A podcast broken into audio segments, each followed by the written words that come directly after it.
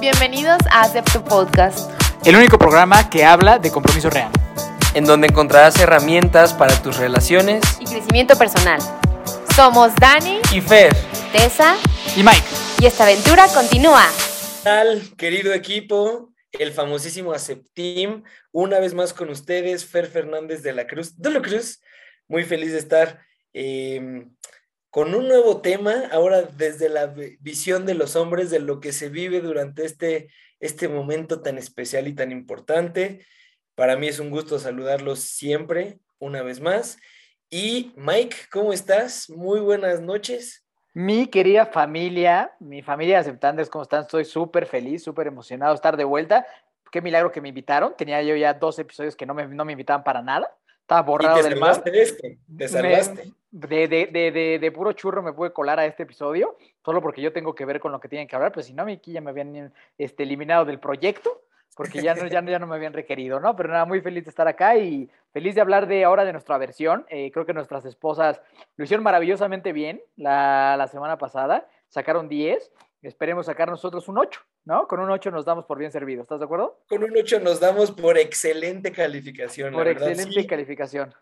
A mí me encantó el episodio que hicieron, la verdad. Y si todavía no lo escuchan, por favor, vayan a escucharlo porque sí se empieza a poner muy espiritual el asunto, pero espiritual de, en un sentido realista, ¿no? En un sentido de crecimiento frente a las situaciones, que eso sabemos que sucede en la, de- en la vida cotidiana también con nuestro propio esfuerzo. Entonces, vayan, escúchenlo, disfrútenlo. A mí me encanta cómo hablan también las esposas, la verdad. O sea, siento que su, su voz es como muy, muy de radio. De radiolocutoras. Es correcto. Y la nuestra, pues no sé de qué sea, pero vamos a tratar de entretenerlos un rato por acá, mis queridos eh, aceptantes. Entonces, pues vamos a darle fuego, mi hermano, con la pregunta. Yo sé que tú ya la tenías, entonces te voy a dejar que tú, tú empieces. Muy bien. La pregunta que tenemos para Mike el día de hoy es... ¿Quieres pensar otro ratito? Empiezo yo. Sí, empieza tú. Ok, ok, empiezo yo. A ver, háblame tantito porque te perdí el, el audio ahorita.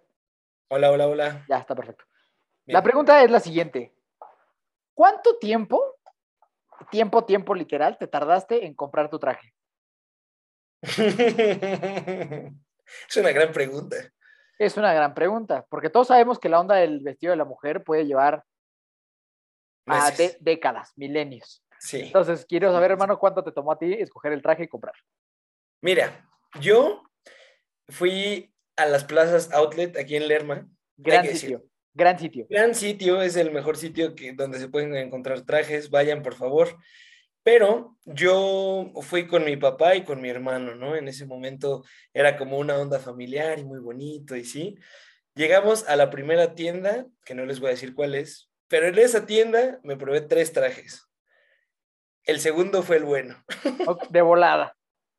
Sí, o sea, la verdad es que me lo puse, lo sentí, luego me ofrecieron una camisa que muy suavecita, que para el calor de Colombia, que muy fresca y dije, yes, definitivamente esto es lo que yo quiero usar, pero vamos a conocer otras opciones, fuimos a dos tiendas más de trajes, o sea, me probé tal vez un par más, uno en cada tienda tal vez, y nada, ninguno. Entonces dije, a ver, este es el material que a mí me gusta, este es una sensación cómoda, me siento que me veo guapetón, sé que le va a gustar a mi esposa, o espero que le guste a mi esposa, a la novia en ese momento, Mike. A la novia. Qué cañón, ¿no?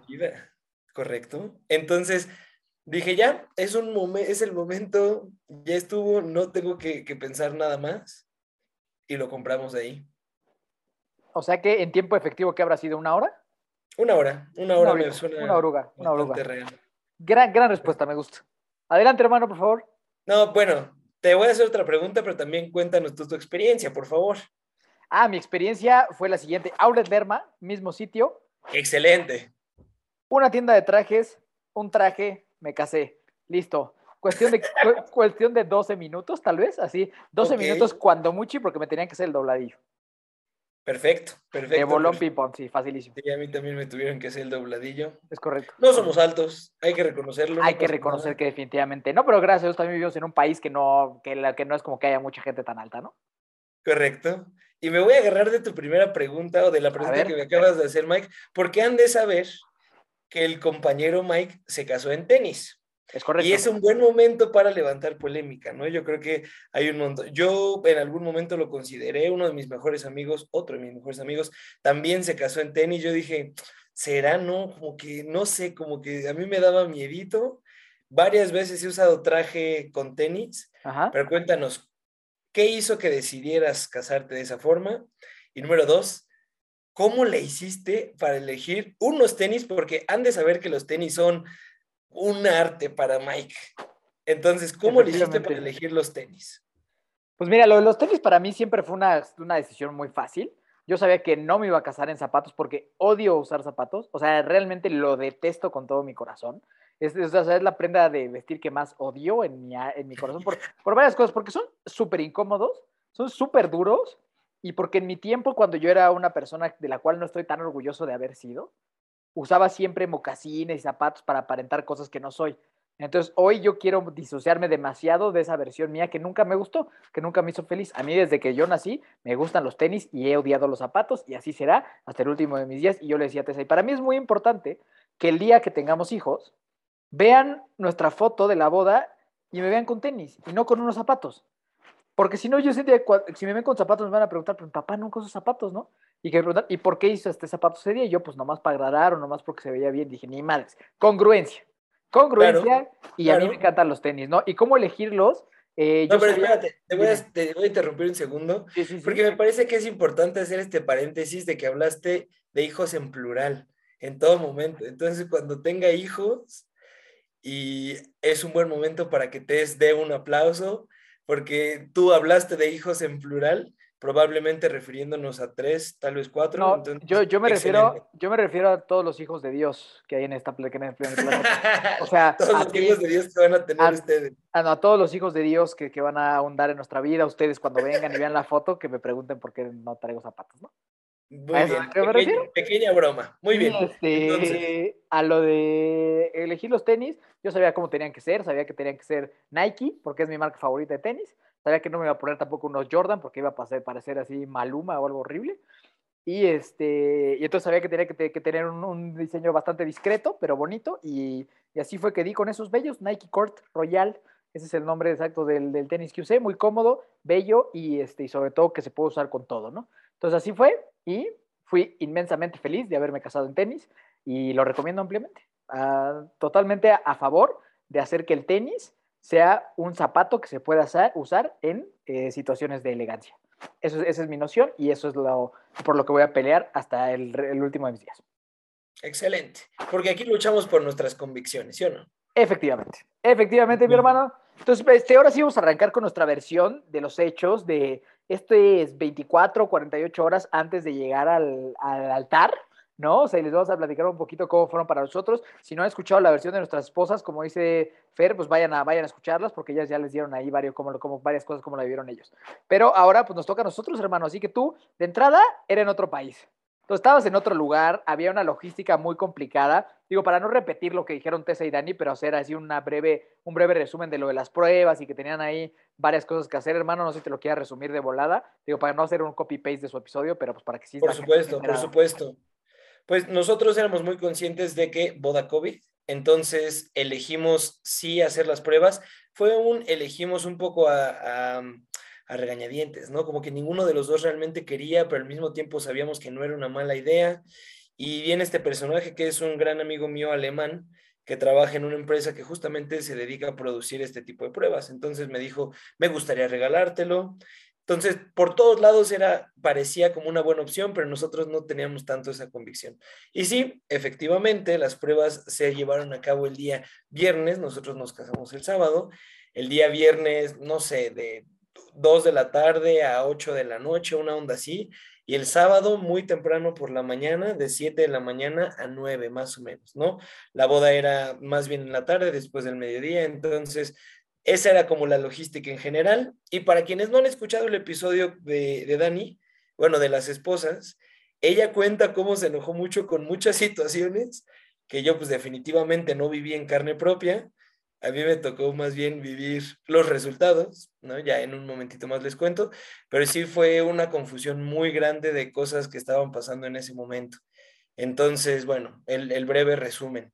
Y sí, justamente como lo dices, Mike, mm, fue una logística completamente diferente. Afortunadamente teníamos un gran, gran equipo que nos estaba apoyando, que eran los planificadores de, la boda, que había un, como un coach y él dirigía como el ejército, eso me encantó. Y nosotros solo hablábamos con el coach, ¿no? Y, oye, tenemos esta duda respecto a esto. El día antes de la boda fue el día que llegaron la mayoría de mis amigos, mi familia había llegado dos, tres, tal vez cuatro días antes de la boda. De hecho, sí, mi hermano llegó cuatro días antes, mis papás tres y mi hermano mayor, que al mismo tiempo fue nuestro padrino de velación, dos días antes. Entonces, ahí fue como recibirlos, pasarla bien. Dos días antes de la boda, bueno, dos noches antes de la boda, hicimos una cena padrísima, uniendo a las dos familias, Dani con sus papás, su hermano y uno de sus primos. Eh, y pues por mi parte estaban mis dos hermanos, mi hermano mayor con su familia, mis papás. O sea, fue un evento como para decirles gracias por todo lo que han hecho por nosotros, gracias por estar aquí, ¿no? Porque pues mis papás que iban de México, pues fue algo muy especial. Y bueno, eh, el, día de, el día antes fue el día que llegaron la mayoría de mis amigos. Yo, como les había dicho en el episodio de despedida de solteros, Tuve una despedida de solteros maravillosa con mis cuates, no, perdón, con mis hermanos, pero con mis cuates no había tenido como un espacio ni de convivencia, ni de, güey, te vas a casar y como volvernos locos con esa idea y no había sucedido. Y yo me di cuenta de que eso era importante para Dani. Y me di cuenta justo hasta esa noche, ¿no? Entonces, para narrar un poquito los eventos, yo era el viernes justo antes de la boda. Yo me acuerdo que empezaron a llegar los familiares de Dani a la prueba, muy normal, empezaron a llegar sus amigos, y en eso llegaron mis amigos. Yo dije, ¡Ah!".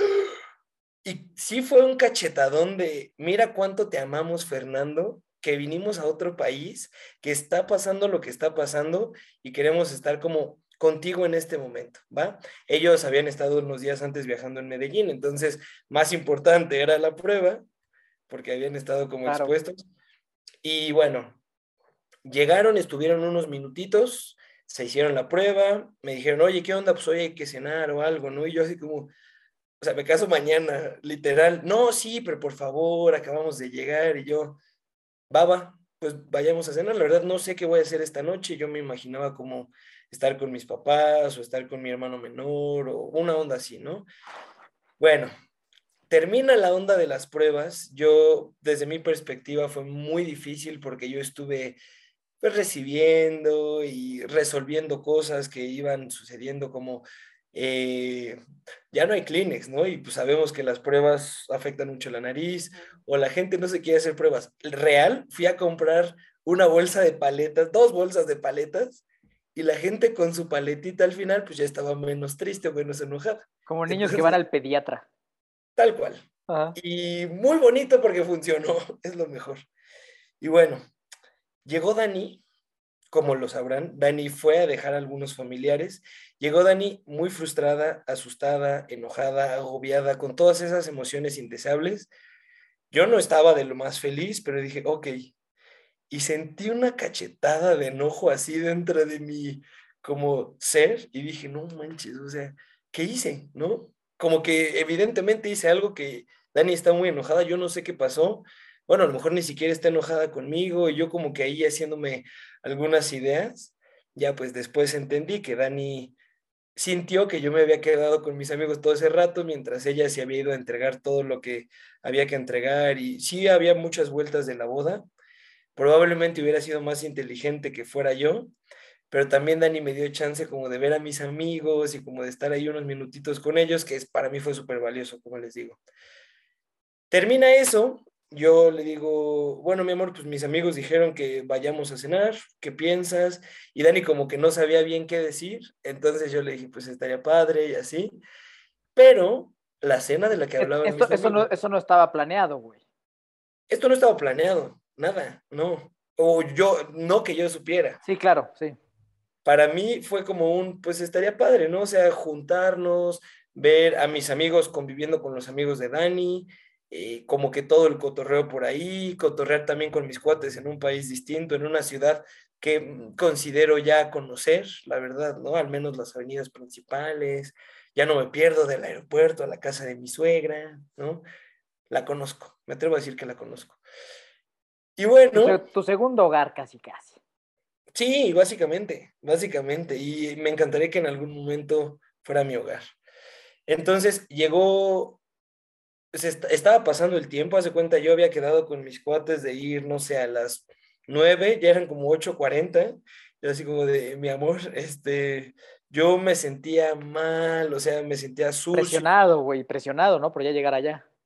Presionado por ya llegar allá, pero también, o sea, muy agotado de todo lo que había sucedido en ese día, también cargando un poquito lo que Dani estaba sintiendo, entonces fue como un, creo que es buena idea ir a la, al DEPA donde yo me estaba quedando, bañarme, arreglarme, y ya de ahí salgo y me voy a encontrar a Dani al ratito. O sea, porque la idea es cenar sus amigos y mis amigos todos juntos.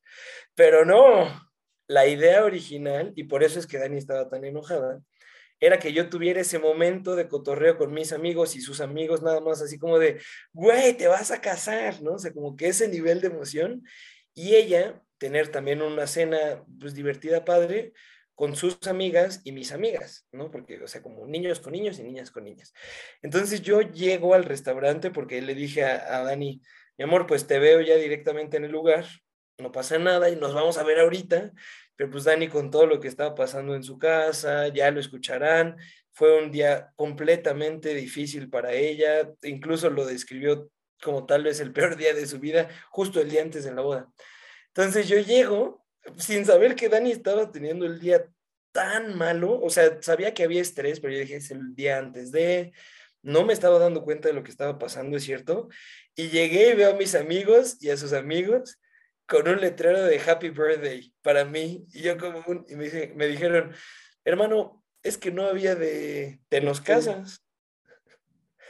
Y ya estuvo, estuvo muy padre, la verdad. Ahí empezamos a cotorrear, pedimos de cenar, cenamos muy rico como que todo iba muy bien y en eso me entra una llamada de una de las salvadoras de Dani. Vayan a escuchar el capítulo. Escuchen el capítulo, exacto. Y me dice, Fer, necesito que vengas. Y yo, ¿qué pasó? No, algo de la boda. Se cayó así. Se cayó el techo de donde el, DJ, el DJ no va a venir. El padre canceló. ¿No? y el pastel está rancio ya, ¿no? O sea, yo me imaginé algo así. Y me dijo, pues es que como que algo no anda bien con Dani. Y dije, no.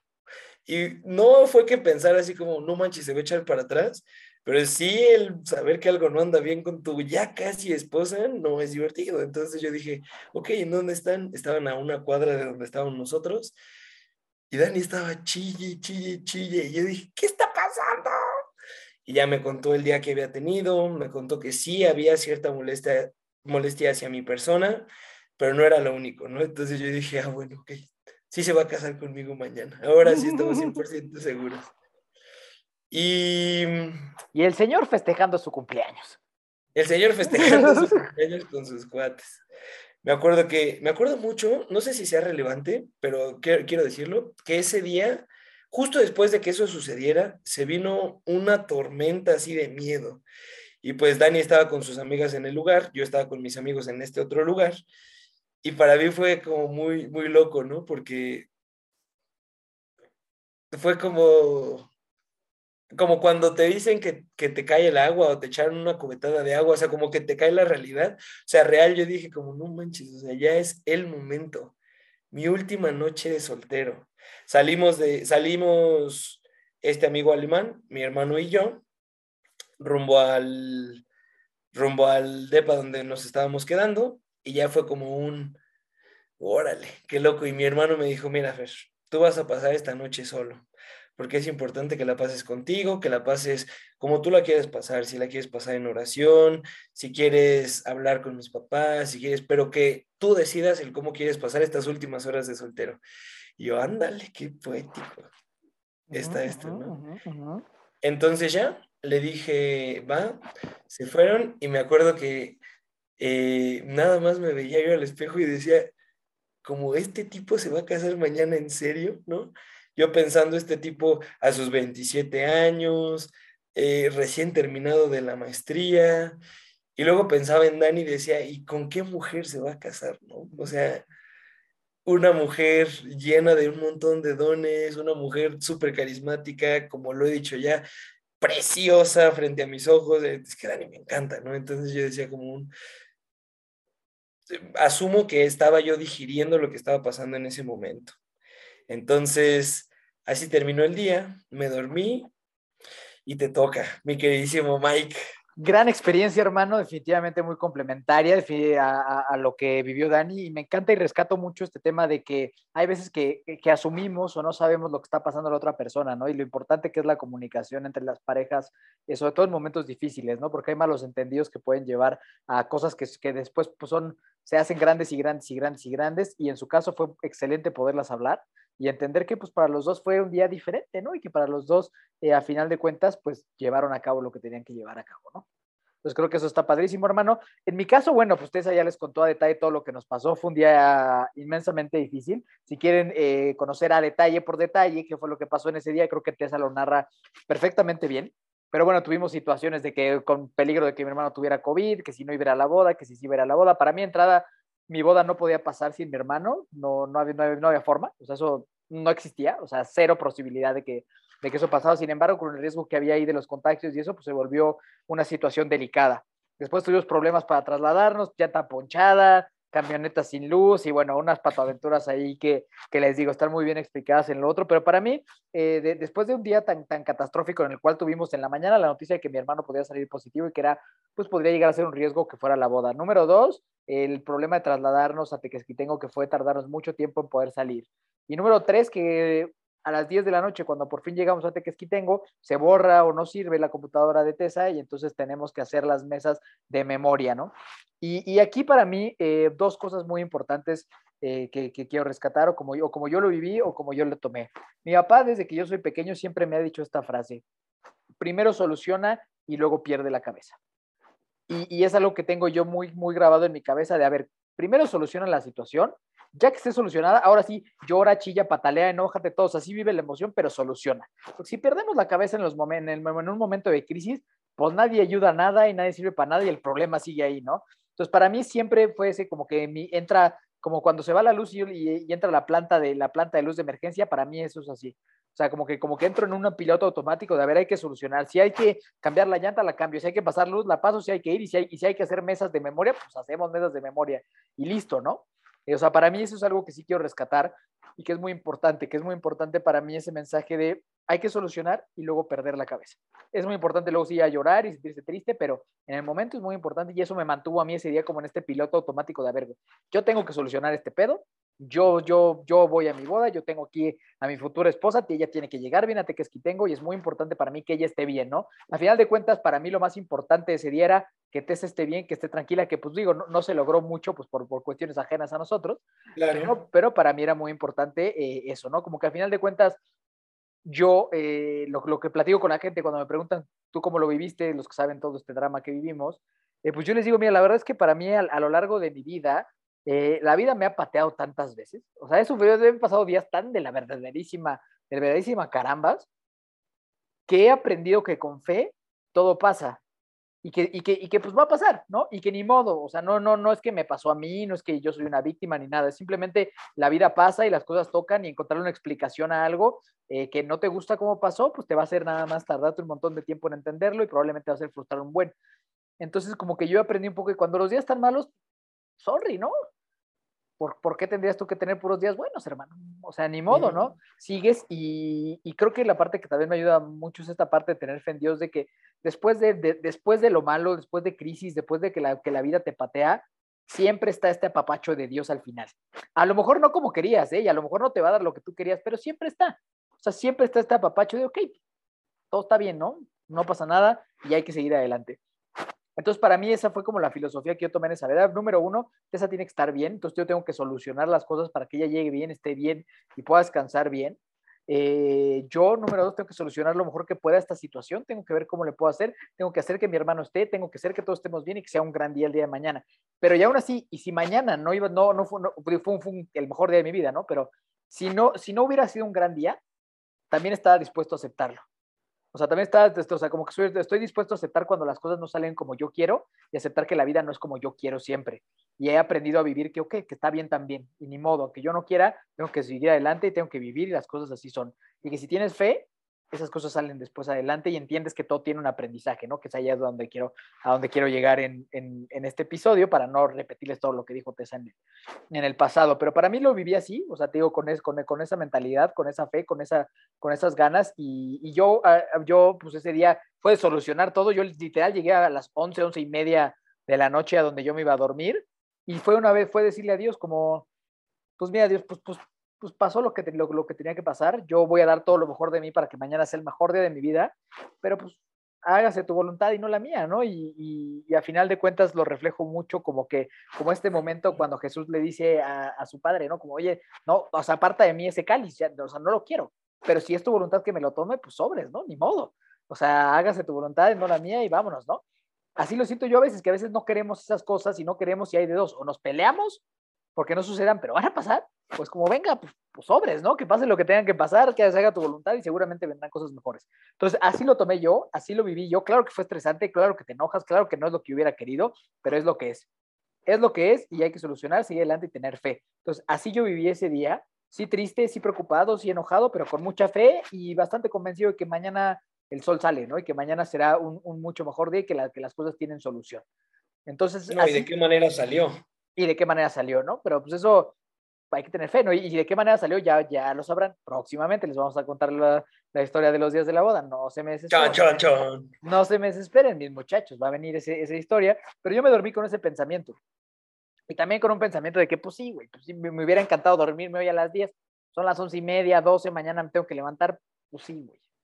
Pero digo, pues sí, si un Ironman, puedo más, ¿no? O sea, vamos a, vamos a darle Es para Chihuahua. vamos a darle para adelante este pedo y seguramente mañana será un, un mejor día. Entonces, para, para mí, este, estas son unas enseñanzas que, que, me llevo de ese día, eh, pero me gustaría, hermano, que nos contaras tú las tuyas y luego yo regreso un poquito con la mía. Perfecto, perfecto, perfecto. Yo quisiera que a ti, hombre, a ti, mujer, que nos están escuchando en este momento, quisiera pedirte que para el día antes de la boda, de tu boda, y si lo hiciste así, me encanta, y si no, igual todavía puedes hacer el ejercicio de imaginación, te des el regalo de la flexibilidad. Nosotros lo vivimos en carne propia y es muy, muy, muy difícil, pero si tú asumes desde un enfoque distinto lo que está sucediendo, es mucho más probable que tengas un resultado deseable a la frustración y maldita sea, y es que tiene que ser, y es que esto solo me pasa a mí, y bueno, te estamos contando por aquí que no solo te pasa a ti, que es algo que de una manera natural puede suceder. Yo me imagino, la verdad es que no tiene que ser el día de tu boda para, o el día antes de tu boda para que sea un día difícil. Los tenemos en, en, la vida laboral, los tenemos con la familia, los tenemos en muchos otros escenarios, pero el superpoder de atención selectiva que aplicamos en ese momento es como un, no, nunca había, como tirándole todo muy duro. Entonces, yo te quiero pedir, te quiero invitar a que te des el regalo de la flexibilidad. Y si ya nos ponemos un poquito más trascendentales, no solo en la vida pues de pareja o no solo en el día antes de tu boda, ¿no? Que también te regales esta parte de la flexibilidad para momentos en los que sean difíciles. La, la, mejor, desde mi perspectiva, la mejor cura contra exigencias altas y demanda y tal, es la compasión. ¿Vale? Entonces, si tú te has esforzado un montón, valora ese esfuerzo y el hecho de que eso no esté sucediendo como a ti te gustaría no significa que tu esfuerzo no sea valioso, significa que están pasando otras cosas y ya está. Y número dos, me gustaría que en esos momentos, invitarte a que en esos momentos tengas muy claro el objetivo que tienes tú, la motivación, eh, no el final del camino, pero sí el camino que vas caminando, ¿vale? Yo personalmente, yo cuando me enteré que Dani posiblemente estaba enojada conmigo, como cuando lo reflexioné y así fue como un, pero yo sí me quiero casar con ella. Entonces, justo como lo dice Mike en este momento, ¿no? A mí me tocó, pues más o menos, caminar ahí bajo la lluvia, en una zona que no estaba tan bonita, y si a mí no me gusta hacer esas cosas, fue incómodo, sí, pero pues tampoco tan incómodo como para no hacerlo, ¿no? Entonces dije, yo quiero acercarme a ella, quiero ver qué está sucediendo. La escuché, para mí fue muy bonito porque nos dimos nuestro último beso de novios, me faltó decir eso.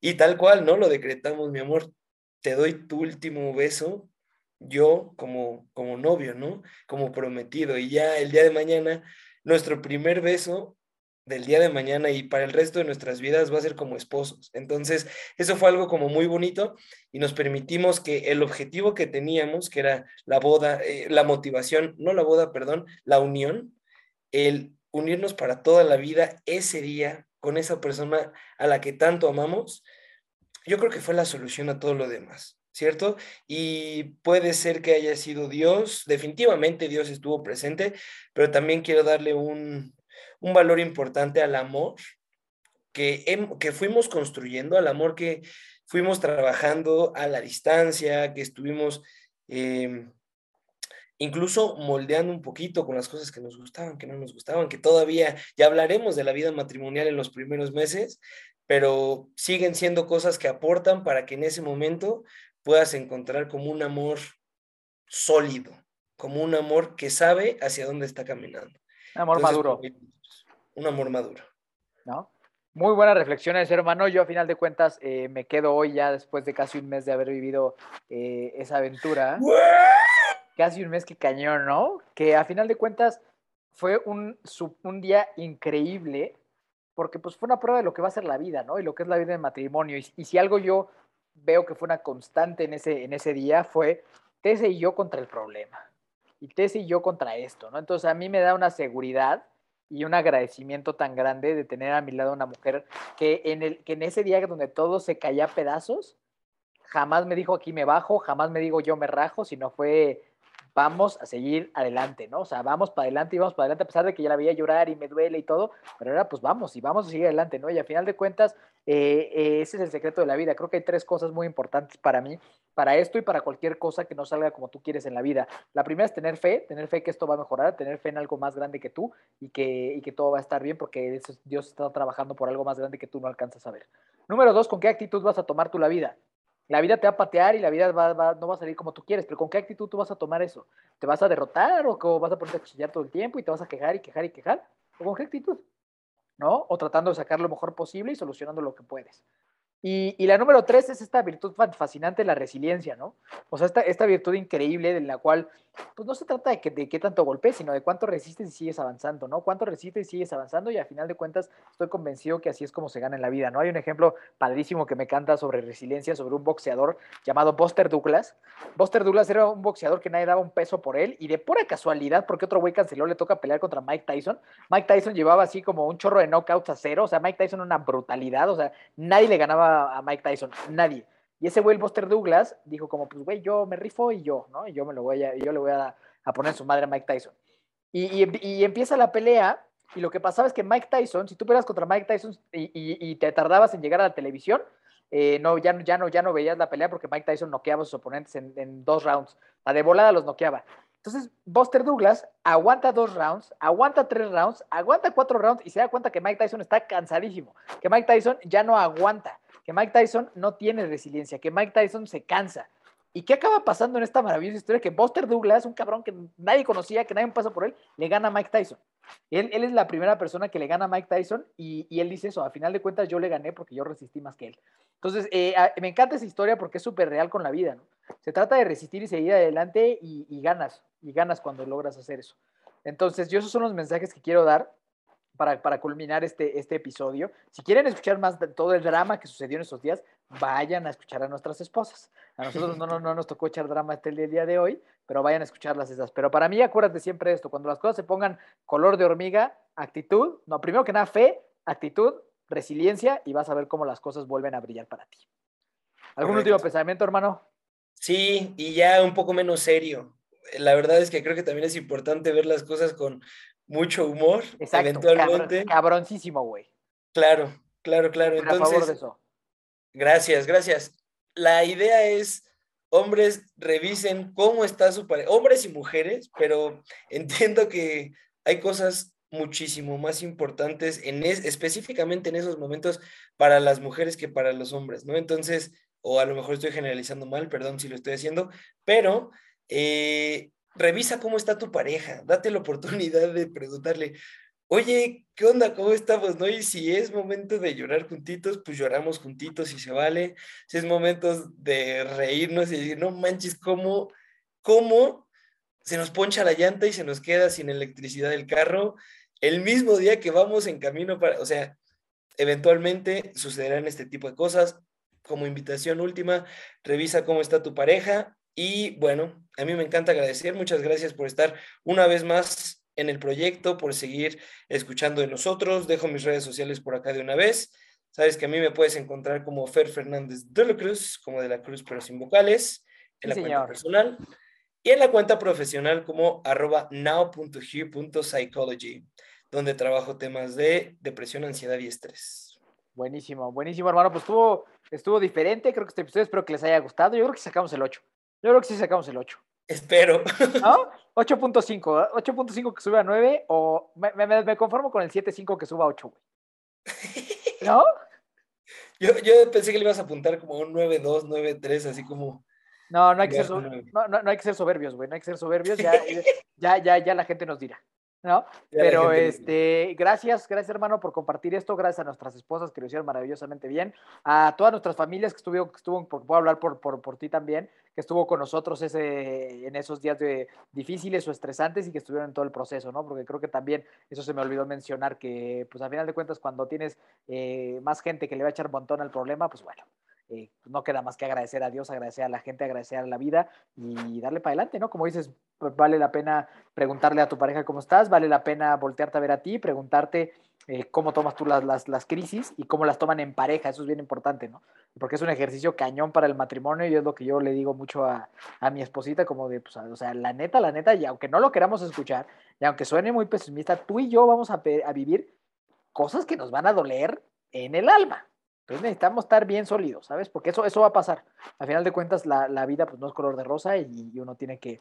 Y qué mejor que vivir este tipo de cosas con, pues, con alguien que, que, está dispuesta a remar en el mismo barco que tú, ¿no? Entonces, este, a mí me buscas como Miki Torres C, a nuestras esposas las buscas como P, PS Clínica, ¿es tu esposa, hermano? PS Clínica Daniela. Perfecto. Y Daniela Duque Daniela 10, ay, no sé. Daniela Duque, guion bajo algún número, 10, 18, 12 o uno por ahí, ¿no? Correcto. Y este, a mí como Miki Torres a mi esposa como Tessy Jan, y el proyecto lo buscas como Acepto Podcast en Spotify, todas las plataformas donde se pueden escuchar. Y también en Instagram, ahí ya estamos más activos y se va a poner buena la, la situación. Te mandamos un abrazo y nos vemos en la próxima, porque obviamente, pues lo que sigue es el día de la boda. Así que no te lo pierdas. Así que por último, la pregunta para ti es, ¿aceptas?